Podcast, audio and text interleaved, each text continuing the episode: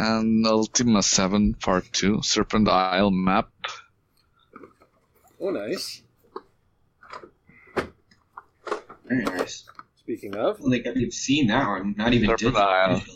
Yeah, I, I had the box, but uh, but when we were trying to save space, I I trashed most of the most of the boxes and put everything Oh. inside the Ultima 9 box. The which map's is not really in huge here. since It's the Dragon Edition. I don't have the map in here, but I do have like my grandpa's old playthrough notes. Oh, hold on, hold on, hold on. Let me see that.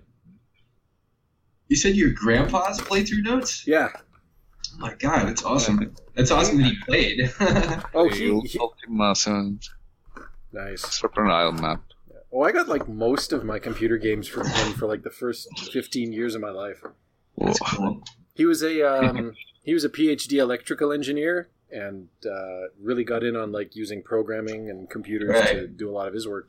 And so the games just kind of came naturally.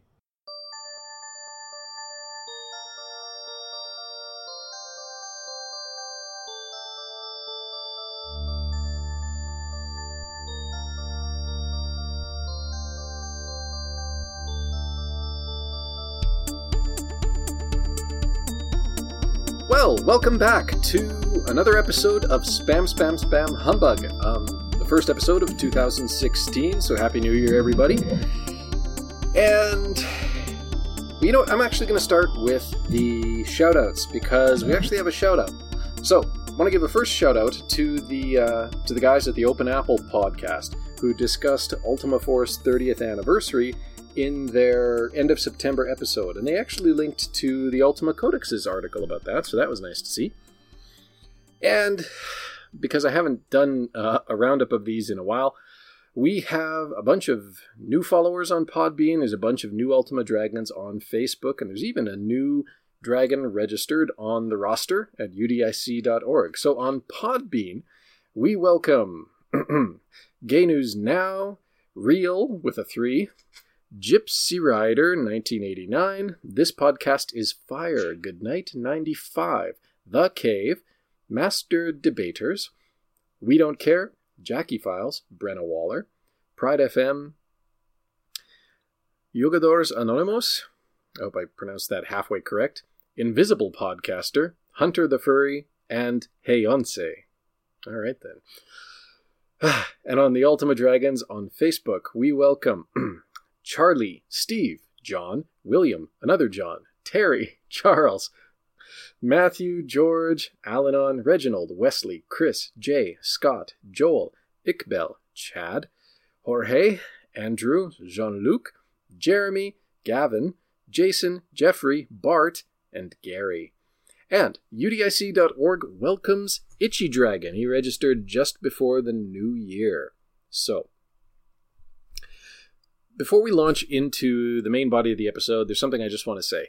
Um, this isn't really a follow up from any previous episode, but I want to take a moment to rant about a rather unfortunate revelation that just took place in the Shroud of the Avatar community like last night.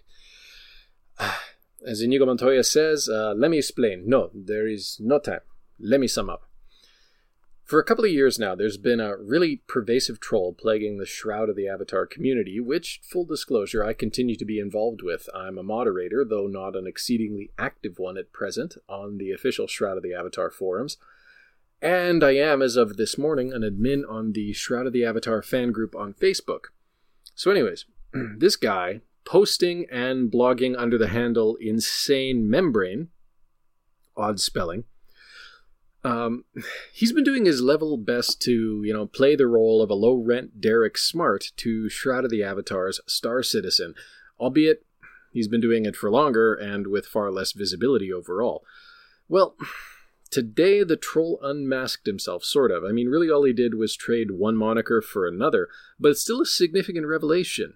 I mean, I know this person's real name. I, th- I think. I'm, you can never be 100% sure on the internet. But to the wider Ultima fandom, he's always been known as Avatar Acid, uh, at least for a number of years now. And unfortunately, as he relates it, I was materially involved in the genesis of the insane membrane persona uh, as a result, basically, of this was early on in the history of the Shroud forums, you know, where basically I wandered into a debate about PvP, open PvP in particular, and another forum member, uh, heavily invested in the game, took objection to the fact that a moderator was, you know, presenting an opinion. Um, Avatar Acid chimed in on the debate, kind of, you know, defending me because he knows me. I mean, we've gone back a few years. He's done a lot of work with Minecraft, uh, you know, Ultima themed Minecraft creations. And he went a little too far, and I'm just like, you know, okay, the guy's wrong, but you can't cuss him out, so I had to moderate him, actually.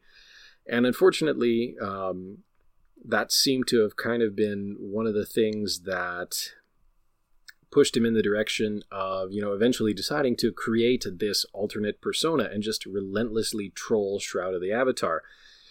Uh, and the thing was, like, it wasn't just he was some outsider. Like, I mean, there was, uh, you know, the insane membrane had an account on the Shroud of the Avatar forums, but even after that account was banned twice, he continued to have, you know, high level insight into the workings of the community. I mean, he obviously had developer plus level access to the forum. So it was frustrating because, you know, I mean, he would post these crazy rants about the game and just lambasting the direction that it was going in. And we could never really figure out, you know, well, how does he know this stuff? Like, this is all, this is paywalled content. Like, how is he getting this? Now, there's a reason that he chose to unmask his alter ego, and it's a serious reason that merits some mention because essentially what happened was um, he was doxxed. Uh, someone started to gather information about him and his family and began sending it to people that the insane membrane had insulted. Um, and I mean, it was everything his name, his spouse's name, kids' names, addresses, workplaces, phone numbers, passport numbers, lots of stuff. now, I mean, I'm already on the record as being profoundly against doxing. Indeed, as I said in uh, Fights as Virtue 3, doxing's not justice. It isn't born of virtue. It doesn't have the dignity of any person as its ultimate end. I condemn the practice wholeheartedly.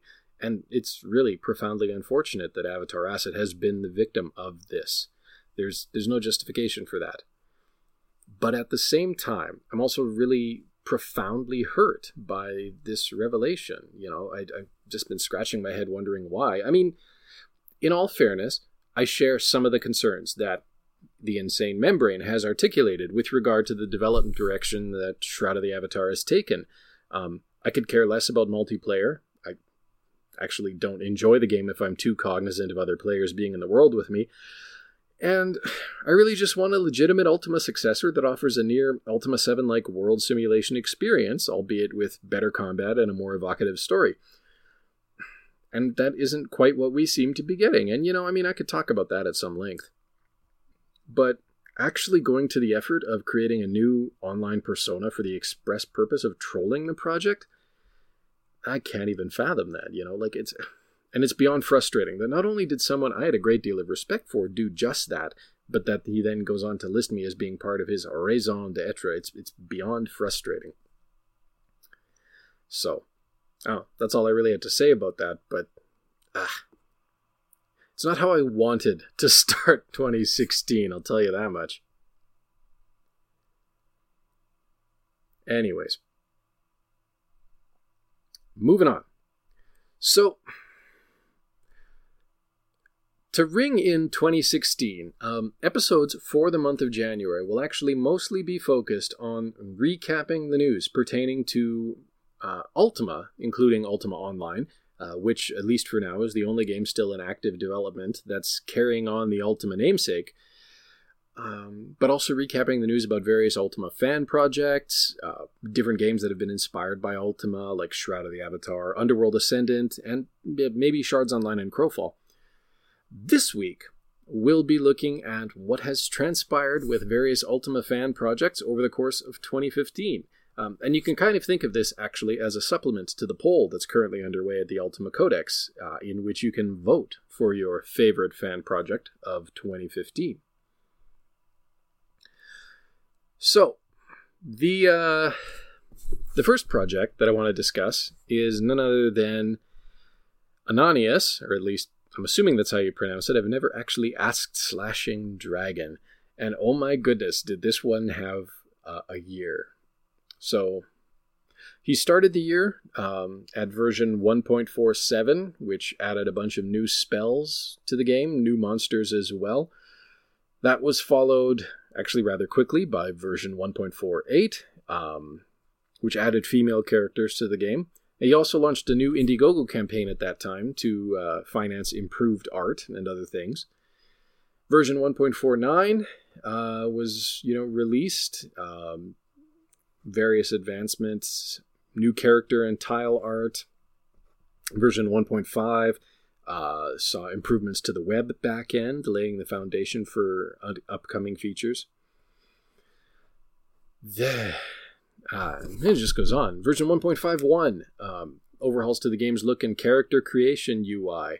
Um, version 1.52, which added the first community features to the game, so uh, which uh, as of version 1.53, came to be known as the Fellowship Edition. So it's actually a standalone version of the game. It's not available in the free to play web client. It's actually uh, a paid, it's part of the paid version of the game that you can find at a few different digital storefronts for a few different platforms. Um, version 1.55 uh, which added Facebook sharing. So whenever you died in the game, you could let your Facebook friends know about that. Version 1.56 added um, the endless darkness, which were you know, levels of a dungeon that were utterly dark. So you know you couldn't see anything, and they were just chock full of monsters. Um, shortly thereafter, the game was on Steam Greenlight. That was in April. Uh, the game was uh, added to Steam Greenlight and I can't remember when it was greenlit. Oh, here we go. It was fully greenlit uh, about a month later. So, uh,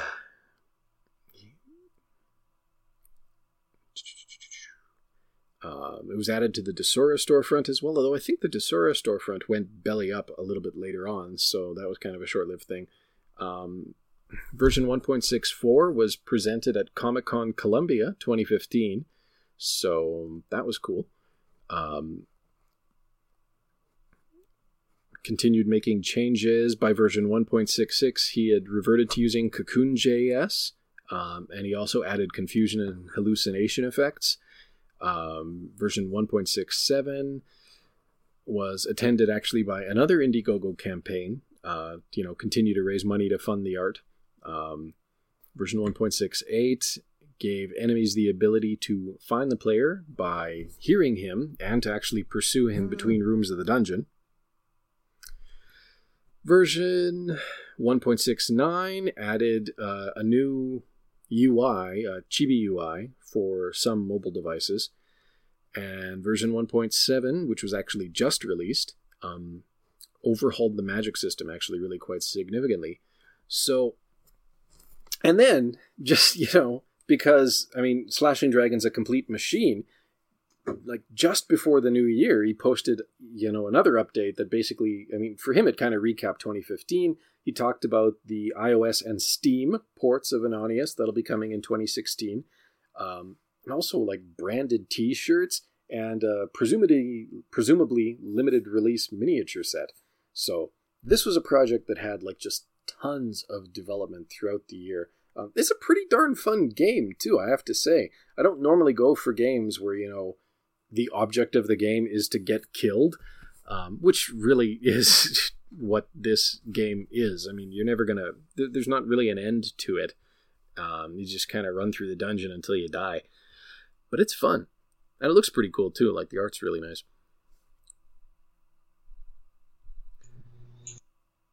You got something to say, Kevin? Yeah, I was just gonna say, uh, is my audio okay? Um, it, it's fine. Yeah, there's like I said, there's a bit of a background buzz. I'm not sure what that's about, but okay, yeah, I got a fan going on in the background. It could be that. That's but... probably what it is because it's like a wind kind of sound.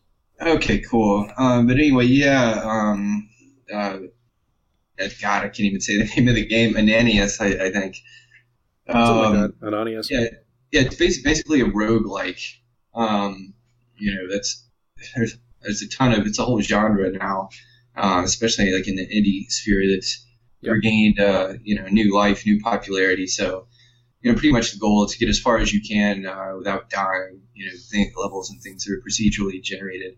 That's pretty cool. It's like you know it's like a classic roguelike in many ways, but it has all the niceties of a modern game. It's uh, browser based. Uh, it's very slick. You know, you click to move, so it's it's extremely easy to play. You know, if you think about what makes a roguelike cool, and then you take out all the crap that drives you crazy just from an interface perspective. You know, actually mechanically, physically trying to play the game. All those rough corners have been ironed out, and it's really easy just to jump into. So it is a pretty cool game. All right, so moving on, um, looking at the Ultima 6 remake. Now, this is an Exult based remake, so it's basically trying to recreate the story of Ultima 6, the story and setting of Ultima 6, using the Ultima 7 engine. Um, the project's been. It, it kind of has like these spurts of activity, um, and then falls dormant for a bit. I mean, happens a lot with with different fan projects. So, where were they? Well, this year, um, they actually announced that they had finished the overworld, which is a pretty big step. I mean, building the overworld of Britannia is, you know, no small task in and of itself. Huge. It is. So, uh, and after that, they actually opened up to take suggestions for content to add to the world, so little Easter eggy type things. Um, another thing that they discussed was their plans to make Britannia feel more at war in in in the remake. Uh, and this is actually like if I have one beef with Ultima Six, it's this because this is you know I, I think it would add to the atmosphere of the game if you know instead of randomly encountering like always fight, swashbucklers fighting mong bats. I mean, I don't what. Um, like if you know some of the random encounters in the game were roving packs of gargoyles, I think that would add a lot to the sense that you know Britannia is actually being invaded, as opposed to only encountering the uh, the the gargoyles at the shrines. Uh, I remember the Ultima 6 project. It had uh, not exactly that, but there was the feeling of being at war, being chased, of traps setting, being set up. nice.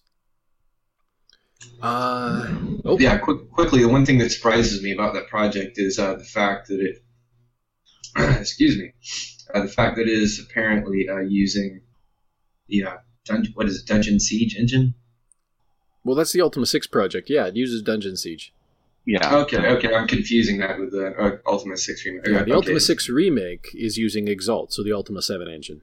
Okay, okay, that's all right. Never mind then. I was going to say it's good. It's good if you know you're going to do a project like this that it doesn't use some ancient piece of software that's going to be impossible to get to run, whereas Yeah. Exult, you know, can run on pretty much any system Indeed. or operating system. All right, so um, now they, in like March, they teased the uh, the possibility of like some big website update, but then that actually never materialized. And for the rest of the year, their news updates took place on a Facebook page that they actually just created. Um, now that said, they did continue working on the project. Um, they seem to have completely implemented the Buccaneers Cave, and a lot of their scripting work has been focused on Paws. So you know they're musing on how to script Nim, um, getting the use code in place for the various NPCs in that town. Um, you know that's kind of been their focus uh, to close out 2015. Moving on to uh, a project that admittedly is something of a personal favorite, Nuvie, um, which is, of course, you know, uh, if Exult is the cross platform Ultima 7 engine, then Nuvie is the equivalent for Ultima 6. And for the last actually little while, I mean, a lot of what Eric and his team have been doing is working on because they've already got Ultima 6 more or less fully supported. It's been that way for at least a year. Now they're working on adding support for the other games that were developed with the Ultima 6 engine, which include Martian Dreams and Savage Empire. Martian Dreams, in particular, has been what they've been focusing on.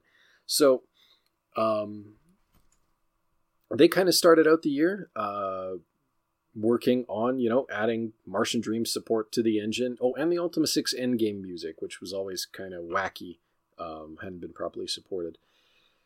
Uh, about kind of in spring, they migrated the project to GitHub. Um, and then a little bit later on, they actually teased that, you know, um, because they're porting the game from SDL version 1 to SDL version 2, um, that they're going to actually be able to do true full screen support as opposed to just you know scaling up the the uh, game window. Um, for the rest of the year, they kept working on you know support for Martian Dreams logic, um, as well as you know doing a few bug fixes for some of Ultima 6's quirks. Um, and then their most recent news update concerned again SDL2 support and also uh, 4x3 aspect ratio pixel support. Uh, you know, just to get the artwork of the game to scale properly.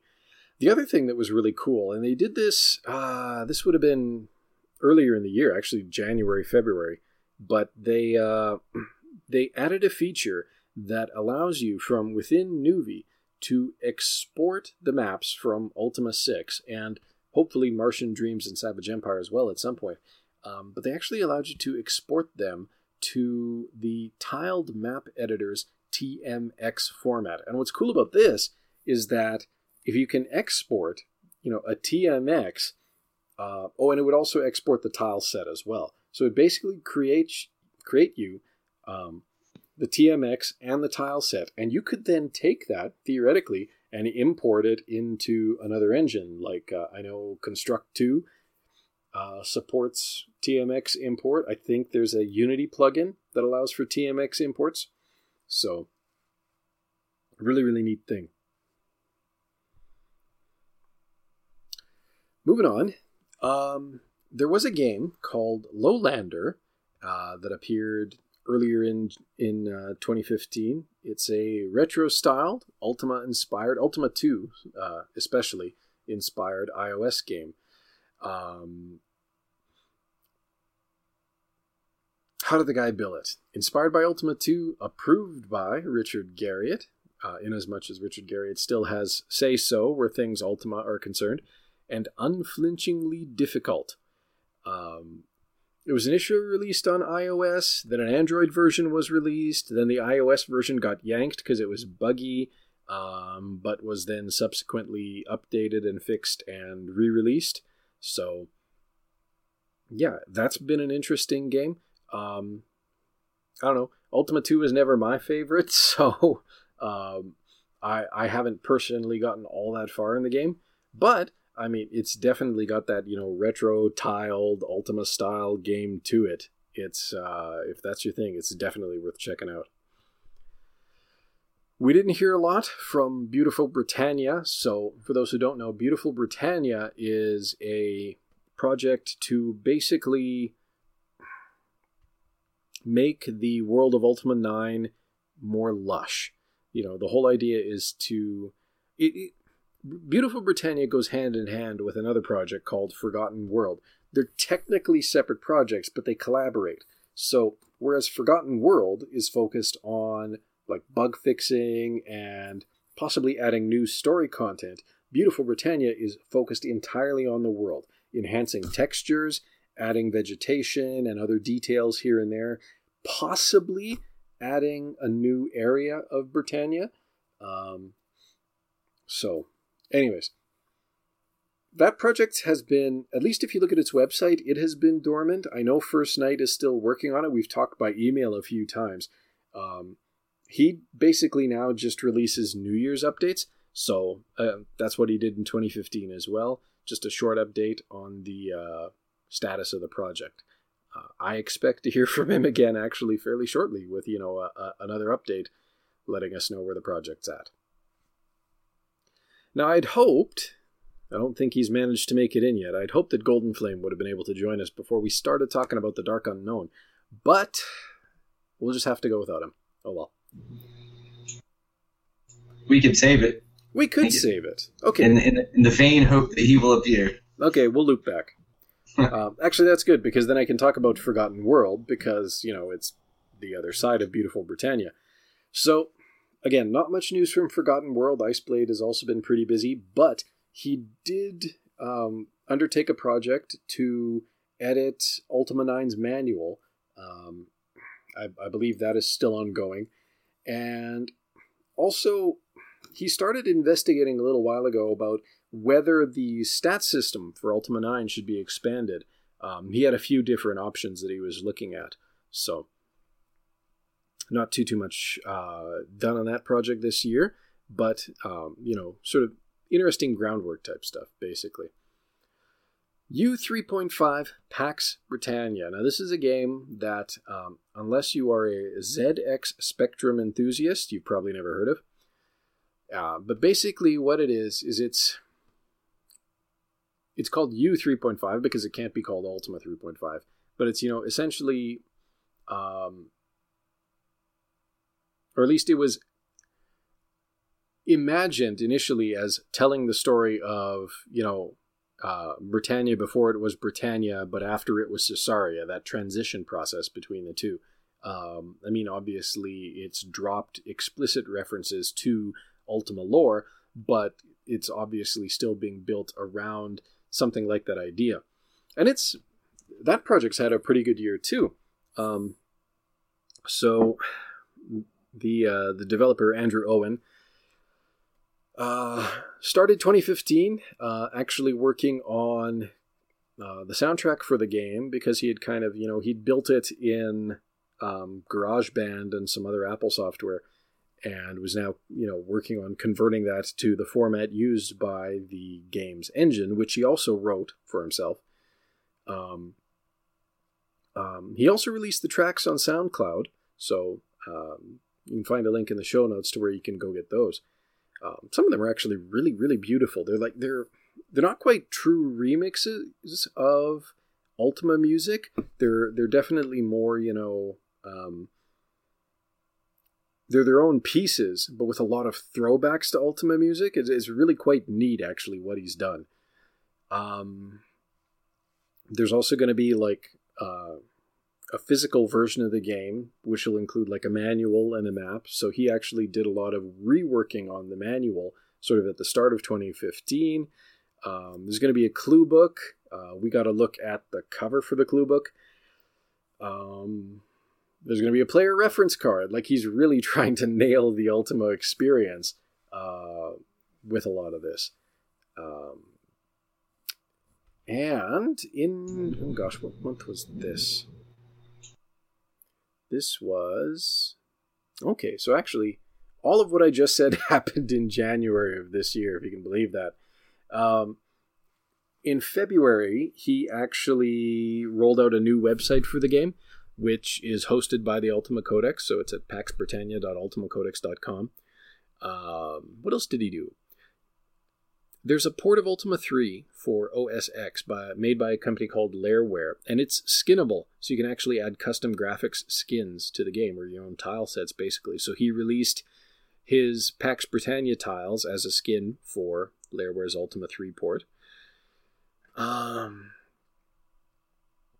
as 2015 continued, he posted a lot of technical details, character attributes, um, finished work on the main output window, toyed with the idea of adding moon phases to the game. I don't know if he ever did. Um, he did implement an in game minimap, though, which is cool. Uh,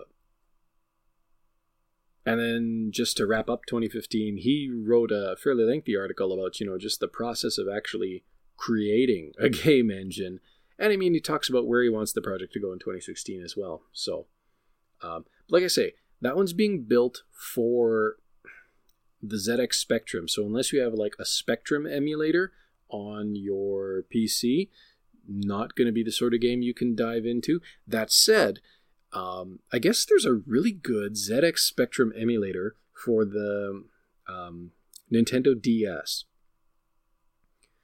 and uh, he's been doing a lot of work building the game to support that particular emulator, uh, including I think a couple of years ago he released some like DS specific keyboards or keyboard skins. So um, possibly when this game finally goes live, if you install the ZX emulator on your DS, you'll have a really great old school Ultima type game to play on your Nintendo handheld. And I'd just like to add quickly uh, for any uh, any ugly Americans out there listening to this podcast that uh, Z is how some people say Z. So you might know it as the ZX Spectrum. Oh, right. Yes, I forgot. Um, I was speaking the Queen's English there for a minute. Although, actually, Andrew does go by the handle ZX Dragon, Z E D E X. But, yes, you may also know it as the ZX Spectrum if you don't talk funny like me. Alright. Um, Another project that claimed some Ultima inspiration that appeared this year was a game called Voxel Quest. Um, now, I regrettably did not follow this closely at all on the Codex.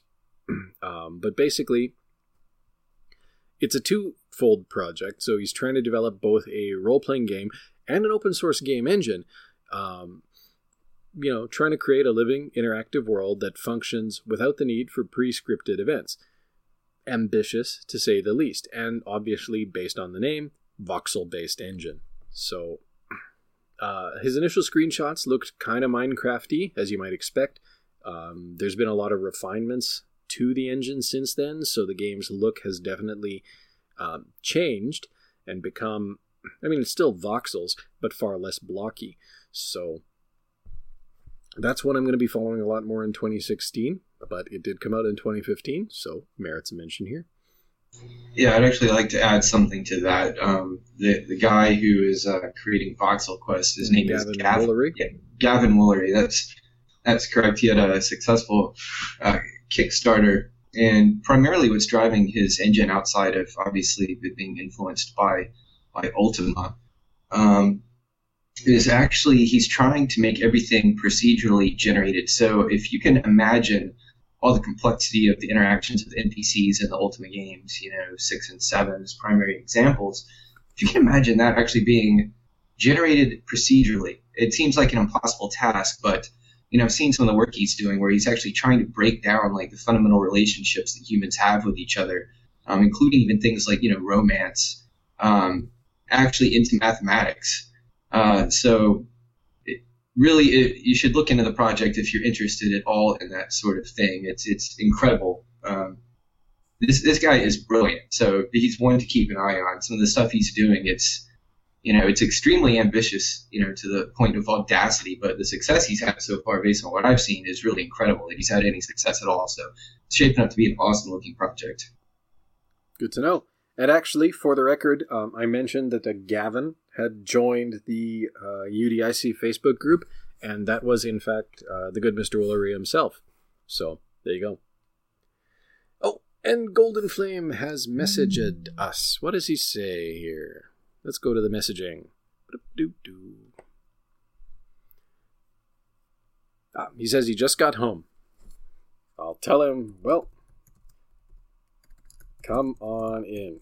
We've saved We've saved Dark Unknown for you. There we go.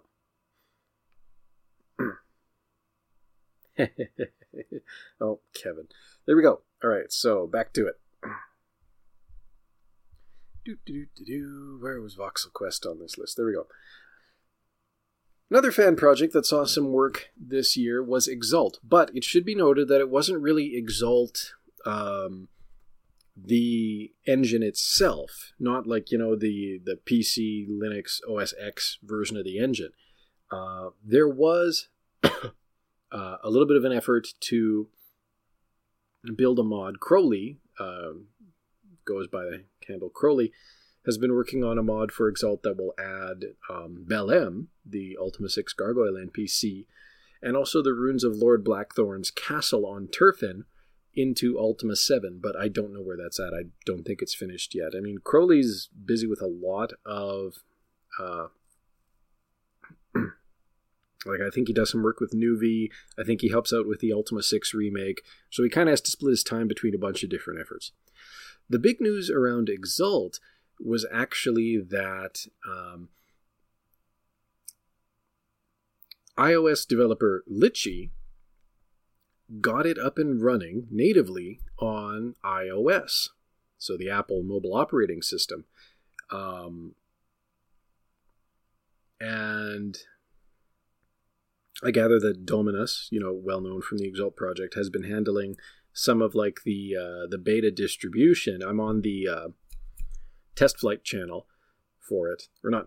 Yeah, test flight. That's the uh, iOS beta testing platform, um, and you know, Dom's the one who handles that. But yeah, it's cool. Like I can actually play Ultima Seven on my iPhone natively. I don't need a DOSBox application for it. Um, they're working away on that as they can. Um, the last update from them was that they needed a pixel artist you know, uh, overhauls some of the UI graphics, which, let's face it, aren't necessarily the most mobile optimized, most mobile friendly. So, uh, but that project is still ongoing, and it's. I greatly enjoy playing Ultima 7 on my iPhone, I have to say. So. Yeah, I'd also like to add briefly, uh, you know, for those that aren't familiar with the projects, uh, Nuvie and Exult, uh, based on my experience, are the two major projects to be aware of if you want to play uh, two of the absolute best, if not the absolute best, Ultima games on modern systems, uh, taking advantage, you know, of a higher screen resolution in non 4:3 aspect ratios. Uh, so, oh, I hate I hate the small view window in Ultima 6. Well, that's taken care of. Uh, so between Exult and Nuvie, those are those are excellent projects if you want to play pretty much vanilla Ultima 6 and 7, but with a few technical modifications to not make you grit your teeth. Um, you know, makes it sort of brings the games you know into the modern era. It's worth yeah, it's worth noting actually too with that that I mean, Exult. Um, the big thing that Exult does, well, I mean, Exult does a lot of cool stuff, but you know, like graphically, one of the things that it does that's neat is it pulls a lot of the um, graphical conventions that were introduced with Serpent Isle back into Ultima 7. So, you know, like the inventory paper dolling, for example, um, gets backported. Uh, or like you get a keyring. That's really, really handy in Ultima 7 to have a keyring. Nuvie is also cool, and Kevin alluded to it just there. I mean, one of the things it does, I don't personally mind the Ultima 6 interface, but some people do find it troublesome. So Nuvie actually has a gameplay option, a gameplay mode option that gets rid of the traditional Ultima 6 interface and basically presents you with a more Ultima 7 like view. So um, the entire gameplay window is just the world map and your characters moving around in it. Um, inventory and menus are handled with Ultima 7 style gumps, so there's the inventory pop up overlays. Um, and they've done some neat stuff too, like they've added graphics for roofs for the buildings. Um, they've added custom graphics for the avatar character on the screen uh, based on which portrait you select during character creation. So a lot of neat things that they've yeah just added that really actually i have to say do enhance the game quite significantly. Well i see golden flame has joined us so let's loop back and talk about the dark unknown. Hello everyone. Hey there. How was dinner? Oh it was good. Good good. So you had a pretty uh, big year too with your project. Um, goodness, my goodness, what have you built? Well, you started the year implementing save games. Um, you had save games. You had saving implemented fairly early on in January, and then the ability to load save games uh, came a little bit after that. Um, it's hard to test the loaded games before you have the saved games, so it is. Yeah, I could see that. um, you also implemented Gremlins. Uh, made some cave wall code improvements. Uh, as I recall, that was lighting based issues, right? Uh, there were definitely some lighting issues this year. It's funny, and you see, you you know, you can ask, "What did I get done this year?" And I have to go back to your notes of what uh, the Ultima Codex has posted about me to remember what was actually this year because it's all a giant blur at this point.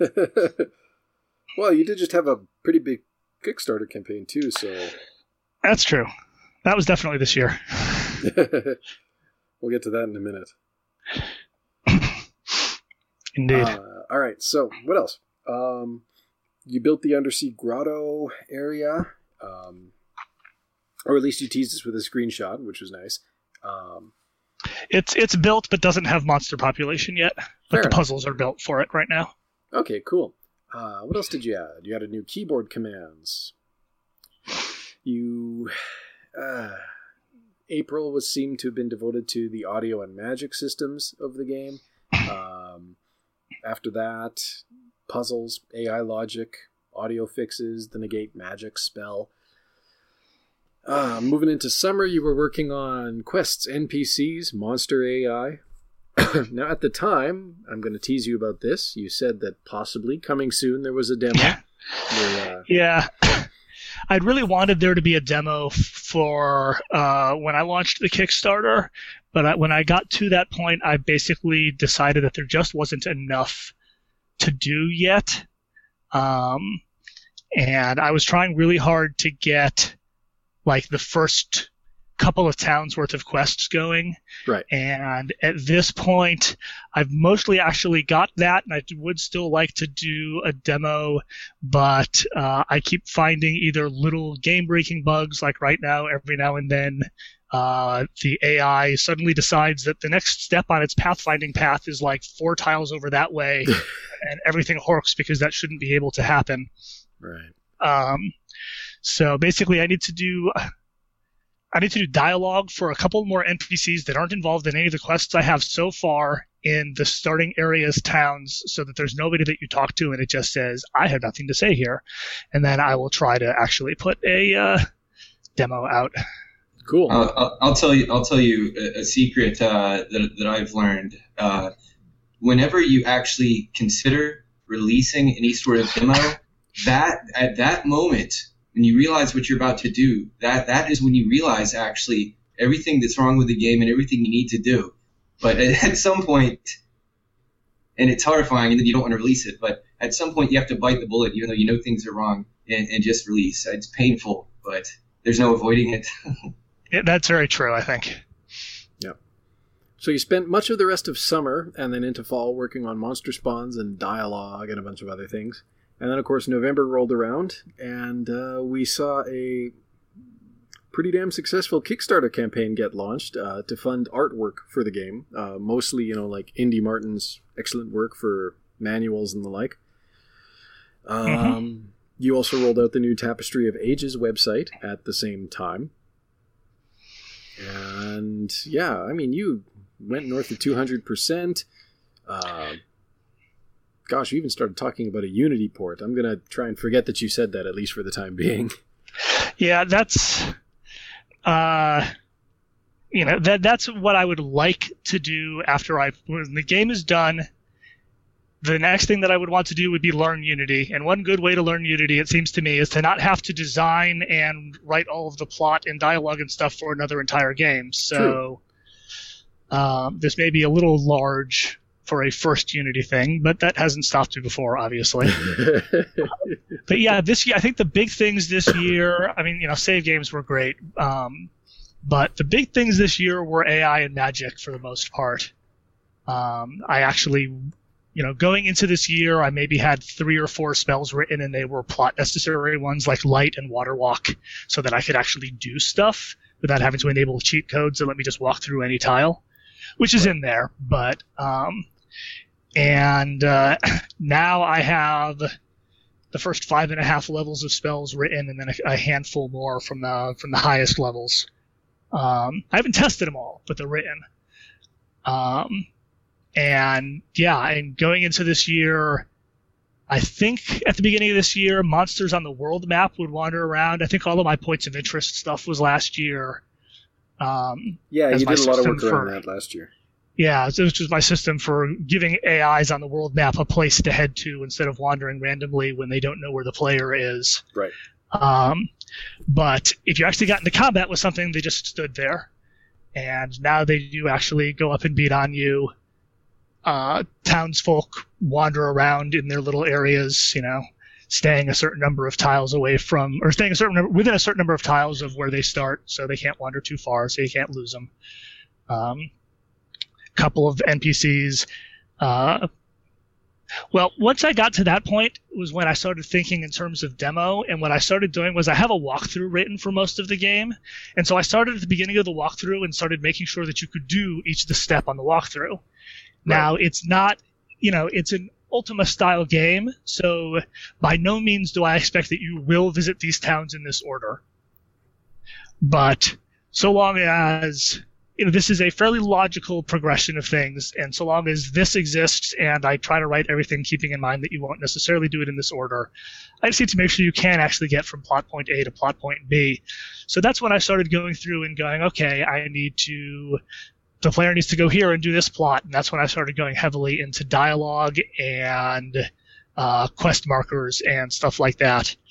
Um, and that was, you know, doing it in order both lets me you know, try to make sure that I do hit everything. And it's kind of what I, how I excuse writing some stuff without testing it, is I'll test it when I actually get to it in the game.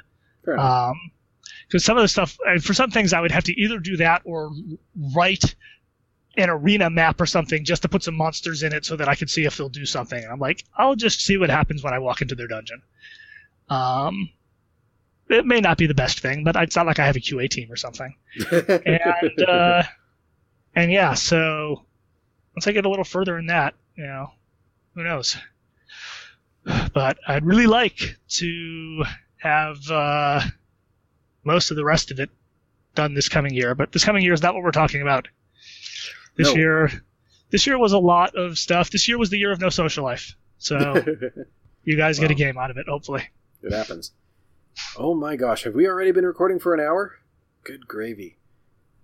Well, all right. Um, I think that we're actually going to have to two part this son of a. Uh, because, wow, there was a lot of project news this year. And. Uh, so, okay, where am I going to make the break here? You know what? I'm going to. I'm going to talk about two more projects, and then we're going to make a break of it, and we're going to come back and we're going to do another recording. Okay? Does that work for everybody? All right. Okay. So, First one I want to mention is Pagan in Minecraft because this is a really neat project. It's basically building the world of Ultima 8 Pagan in Minecraft. Um, now, unfortunately, it's also stopped development this year, but they did do a big milestone release too, um, which added a ton of areas of Pagan to explore. Um, and you know, this was actually a collaboration. Um, this was a guy named Codden KM who did the majority of the work, but uh, a lot of the map development was actually done by Avatar Acid, who is legitimately just an absolute wizard with Minecraft. Like, just some of his creations are astounding. The other project, uh, you know what? Okay, two more projects because Kevin's here and I should really give him a chance to talk about his stuff too. Um, but the other project that I want to mention is Dungeons of Chaos. Uh, we had Volker Elsner, the developer, on uh, an episode or two ago, um, and like this this project appeared in early 2015, brand new 2D retro styled RPG for the iPad. Um, really, you know, built for fans of Ultima 3, 4, and 5. Um, so if you happen to be a fan of those games and you own an iPad, definitely, definitely check this one out. Chapter 2 was released in May, um, and I believe that right now Volker is kind of um, working on restructuring the project, uh, possibly porting it to Unity. So uh, that's definitely uh, an excellent one to check out. And uh, like I say, Kevin, you're here, so I just want to give you a chance to talk about Sylph because, well, okay, you started the year actually with a new website. Um, but then, you know, most of the rest of the year was definitely focused on developing Sylph, Project Miyagi. Uh, you started the year around what pre-alpha 5 or pre-alpha 6 and your most latest one was pre-alpha 8 i believe. Um yeah i've been working on it. Uh, i'm not even sure when. I think it's been about a year probably more than a year. Um, you know i'm better known for working on sanctimonia which is basically an attempt to recreate a modern version of ultima online that's much more streamlined uh, that's real time um, but as far as the detail level and the, the freedom uh, level, it's uh, pretty much the same, if not intended to exceed um, what Ultima Online accomplished. It's more or less an attempt to create Ultima Online as it was originally envisioned to be during the planning phase, um, as opposed to what it is now, or even in, what it was when it was originally released. So after four years of working uh, on Sanctimonia, um, I needed a break for a couple of reasons. A, to get a game out there to get some more money, not more money, just money, period. So not out on the streets, you know, dead and frozen. Exactly, right? Um, you know, and also because when you work on one project, particularly a, particularly a project like Sanctimonia, you know, it's like, oh, Ultima Online but better. I mean, you know, yeah, one guy can surely do that easily, not a problem. Uh, it's, you got this.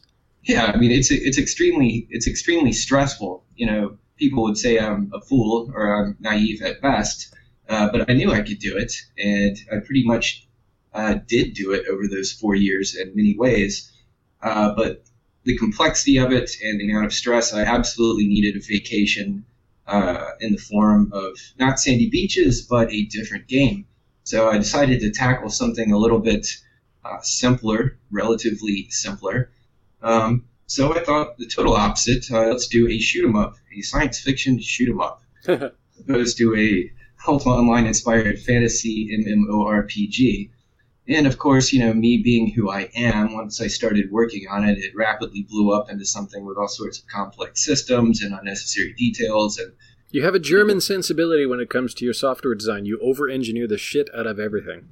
I do. I do. It's like, oh yeah, the pilots eject, and then you can shoot them, and then their body parts rip apart, and they have textures showing the bones and the meat when the joints separate, and so on and so forth. And there's like all these elaborate systems, and it's out of control is not the right word. It's just a very detailed game. Let's Ultima Seven applied to Gradius. Okay, if if Gradius was designed by the Ultima Seven team, then you would have Sylph.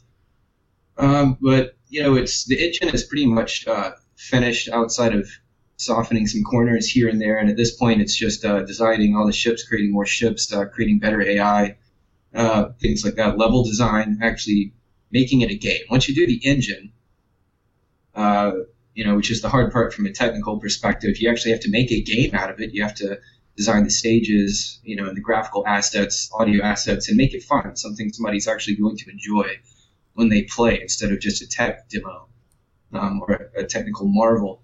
So that's pretty much what I'm working on right now. Uh, the soundtrack, uh, the score by the excellent Morty, uh, is pretty much done. He actually just came out with a couple of new songs. Um, I also had a Kickstarter, which was uh, reasonably successful for the uh, game box, the physical game box cover artwork, which uh, coincidentally or maybe not, because I guess we're all dragons around here. Uh, it's, it's, also going to be uh, painted by Indy Martin, who's doing the uh, the uh, manual and illustrations, the artwork uh, for Golden Flame Dragons game, The Dark Unknown.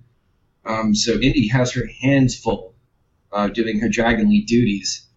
Um, so I'm really looking forward to that. Uh, Indy and I have already gotten uh, the uh, the sketch, basically the detailed sketch done for the box cover artwork and right now she's trying to get her custom light box in order um, in order to be able to start work on the painting itself.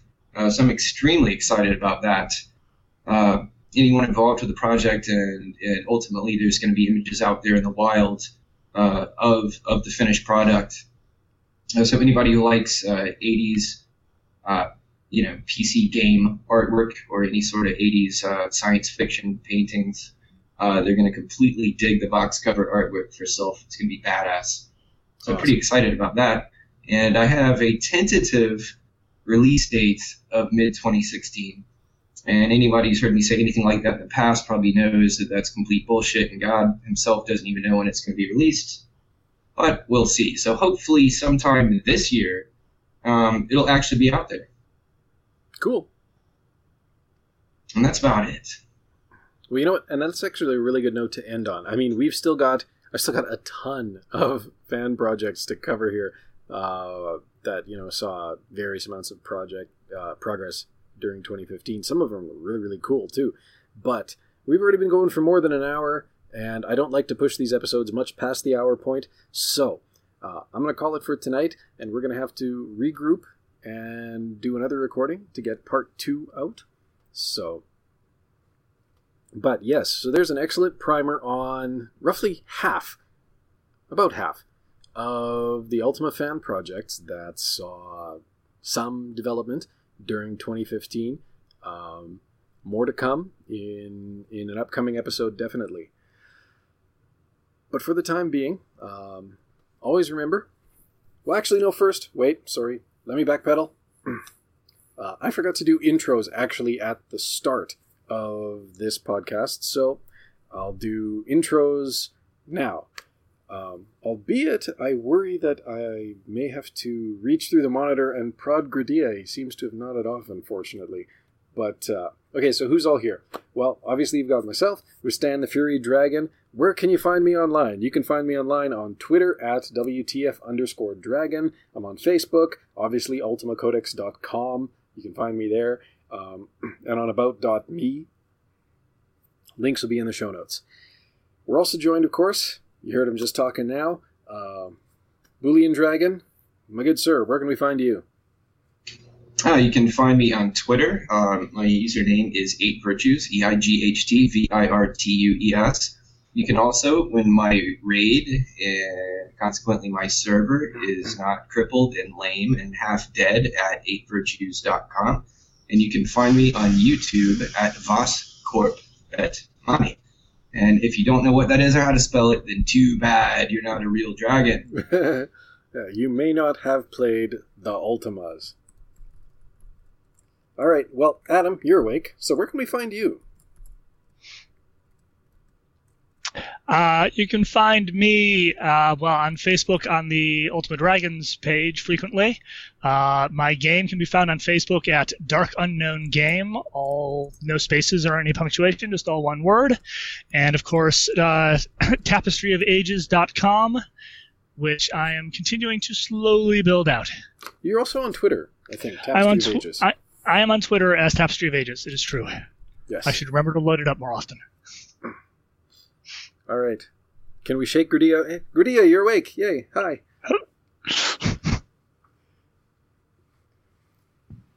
Tired. I hear you. I hear you. It's been a week. My uh, my little one has uh, developed a severe case of loneliness, and so she very often wakes up at three or four in the morning, and some nights she'll crawl in with her sisters, so, like, my eldest actually this morning couldn't make it to school. My wife texts me while I'm at work, and she's just like, her eyes are like slits. Like, she can't open them. She's just not functional this morning. uh, which is unusual for her because usually she's like up like a shot. Um, but for the last few nights, it's actually been me, uh, for the most part, that's been getting dragged in. So I totally sympathize with any reason that you're tired. But, I'm uh, waking up at 4 a.m. Ah, uh, are you working the evenings? Or no, you're not working the evening shift. You're working the early shift. Working in the morning. Yeah, that's 4 a.m. is not a fun time to get up. It's not a fun time to be awake for any reason. Well, um, in case you missed it, uh, I did say we're going to call it here. We only got through about half of the project, but we're already over an hour, and I don't want to go any longer. So, Forgot to do introductions, but we are, of course, joined by Gritty Dragon tonight. So, where can we find you online, um, good sir? You can find me on Facebook as Shengdong Gradilla. That's the easiest way. Yes, I think you also have a Twitter account too, don't you? Yeah, I have a Twitter account, but uh, I rarely post anything there. Fair enough. And if you don't know how to spell Sheng Long, then you're not a real Street Fighter 2 fan, and too bad.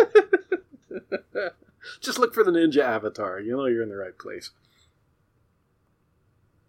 All right. Well, always remember if you like spam, spam, spam humbug, um, please consider leaving us a review on iTunes or Stitcher or Podbean or wherever the heck you listen to us. More important than that, though, is uh, make sure you subscribe because this is especially true for iTunes. More subscriptions, more visibility. It's just how it works. Even if you're using better tech like Pocket Casts, which I totes recommend, um, consider subscribing in iTunes or like the iOS Podcasts app counts. Um, there is the Ultima Codex Patreon. $1 pledge, of course, to get access to the episodes the day before they go live on the Ultima Codex. Um, and you know, you're helping me maintain the server and, with sufficient funding, expand it one day. That'd be cool. You can also, though, support the Codex um, by shopping at GOG, buying your computer games at GOG, because the Codex is an affiliate. So this one's really easy. All you have to do is visit the Codex and click on the GOG banner in the right hand sidebar before you go and buy a game at GOG. You don't get charged anything more, but we get a bit of commission on the sale. Really, really handy. Again, helps keep the servers running because they're oddly expensive. Um, if you haven't already, you should totally sign on with the Dragons group on Facebook, or there's also the Dragons community on Google Plus. Uh, links will be in the show notes. The Facebook group is easily the larger and more lively, um, but you know what? Whatever. I mean, Google Plus group is just awesome too. Needs a few more members posting content there on a more regular basis. And there's also the woefully underused UDIC hashtag if you're on Twitter. Might be worth contributing to. Uh, there's a Facebook page for the Ultima series. You might want to consider liking that. Uh, the Ultima Codex is on Twitter at Ultima Codex. Um, whichever social network you favor, though, please consider sharing any of our content uh, posted to your own social media profiles with your own followers and friends. Uh, spread the word. Spread the Ultima. I don't know how it's been kept alive this long, but you know what? It still has a really vibrant fandom. Now, what? Uh, math well, 16 complete years given the release date, but this would be, you know, like we have entered the 17th year, if you want to do it mathematically, in which, uh, since the last published single player entry of the game, and there's still a really vibrant fan community. There's still a lot of people who are fans of the games doing some really cool stuff, as we've just spent an hour recapping in this episode, and we didn't get halfway through my list. So, yeah. Finally, if you'd like to recommend anyone for a shout out, send us an email, ultimacodex at gmail.com. Uh, and you can also use that to suggest podcast topics, comment, criticize, or volunteer your time as an occasional or regular contributor to podcast sessions. So, we will be back with part two of this. We'll recap still yet more Ultima fan projects that saw progress in 2015. Um, if any of the projects that we talked about today are to your liking, you think, you know, they're really, really cool, and you haven't yet voted in the poll that's on the Ultima Codex, and there will be a link in the show notes for that too, um, please do go and vote. Um, we usually manage to get uh, a little something something from Richard Garriott for the members of the project team that uh, triumph in the poll. Uh, be looking to do that again this year. So you know, like it, it's it's not just uh, it's not just a little. It, it's not something that only happens on the website. There is actually like a tangible physicality to it. Um, you know, it is. We try to make it a meaningful reward for for the project team that that emerges triumphant. So you know, please do vote. All right. Well, on that note, um, everyone want to sign off? Say good night. Good night. Good evening. Good night. All right, and on that note, be virtuous.